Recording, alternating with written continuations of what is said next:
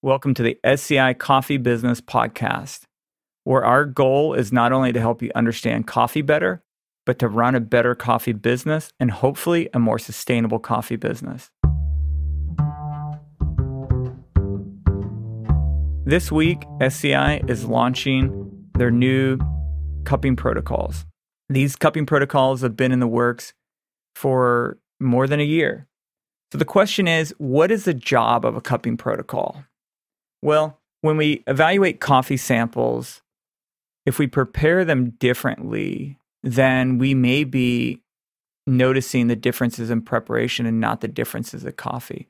So the goal of a good cupping protocol is to minimize the amount that you're tasting the differences in roast and preparation and maximize the amount that you can taste the coffee so that you can get the best evaluation possible of that coffee sample. So, why new cupping protocols? SCA has long had their cupping protocols, and Barista Hustle launched their new cupping protocols. And SCI is now launching theirs. And SCA has announced that they are looking at updating their cupping protocols. So there's been a lot of focus on cupping protocols. But why did SCI feel that it needed to have its own cupping protocols? The answer basically come down to a survey we did where we looked at coffee professionals, specifically those who were high up in the area of coffee. These are instructors at CQI Q grading program, and these are people that teach for SCA, and these are the world's leading cuppers. And what we asked them is, are you using Agtron 63 for your sample roast preparation? And the answer we got back was not surprising. The answer was no. The answer was no, that's too dark. And we found that to not be necessarily unanimous across the industry, but it's definitely ubiquitous. It's it's clear that a vast majority of people are roasting lighter than the 63 ground coffee Agtron score. So once we decided, okay, this is a problem, then the question became, well, how do you solve that problem? How do you find the best roast level for your cupping protocol? And an experiment was developed with which we would take the same coffee and roast it to multiple different levels. We would take one coffee sample and roast it from way too light to way too dark. And then we would evaluate it on the cupping form and see where do you get the peak aroma, peak sweetness, peak acidity, and the most observable and nameable flavor descriptors. And so when we did this, the the results we got back were clear that all coffees have a range with which they can be best evaluated. Once we had done this with one coffee, we decided to repeat it with multiple different coffees from different growing regions and different processing methods, roasted on different kinds of machines, so that we could understand how these protocols would work with different situations.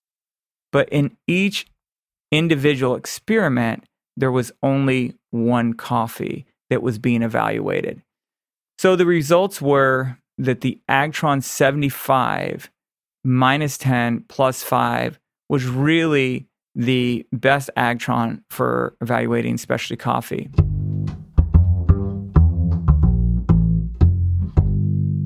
Once we had finished looking at the roast levels, we decided that we should also look at ratio. And these two are not completely disconnected. If you think about it, as you roast a coffee darker, you lose weight and water or moisture. And the coffee actually gets easier to grind and easier to extract.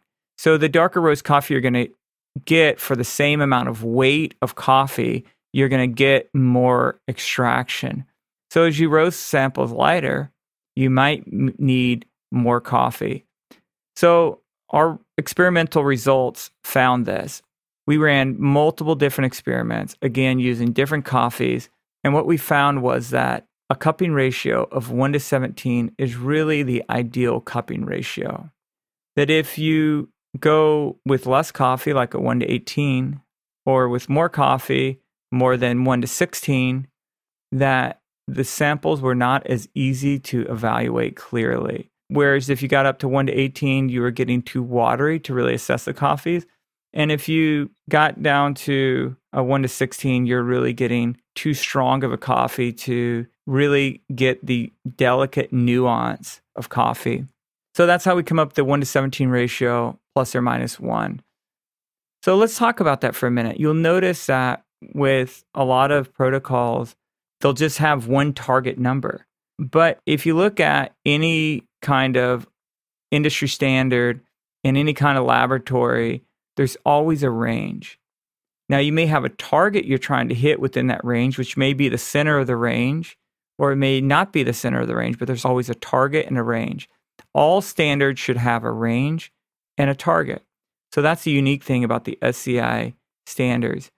We always have a target and a range. So an Agtron target of 75, but a range of 65 to 80. And with the ratios, there's a target of 1 to 17. But because of variations in your scale and water and cup size, you're never going to get exactly, exactly 1 to 17 unless you cut beans in half, right?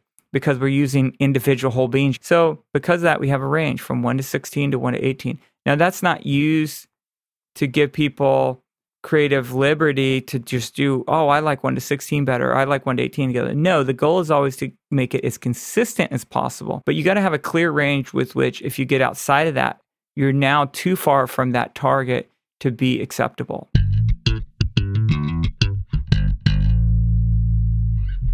These cupping protocols were designed with one thing in mind. The goal of SCI is always to help the coffee industry grow, to help coffee farmers. And we believe this cupping protocol has the potential to yield better results. As we roast coffees lighter, we can discover more of the origins. We can celebrate more what the coffee farmers intended to do with the coffee. Also, one of the things that's changing in the industry is different processing methods like honey processes and natural processes and all kinds of variations from lactic acid carbonic macerated whatever whatever are are being used. And what we found with these experimental processing methods that the lighter roasts are really helping bring out the nuance in those where if they're roasted to an Agtron 63 it's much more difficult to really celebrate what farmers intended to do. So at SCI our goal is always to help coffee farmers. And so we hope that this tool will be used. We hope that as the industry progresses, that this will be a great tool for the industry. And we'd love your feedback. We'd love you to use this new protocol, see how you like it. I'm sure there's always room for change. We look forward to hearing your great ideas on how we can change and make this better. Thank you so much for listening. And we'd love for you to go to sci.coffee and leave us a question for this podcast. We've already received lots of great questions. We'll start listening to those soon. We would love to hear your questions, especially related to current issues right now that SCI is dealing with, which is the SCI cupping form, the SCI protocol, and also our coffee shop success initiative. Anything to do with any of these, especially any struggles you might be having with your coffee shop, we would love to hear about that. Thank you for listening.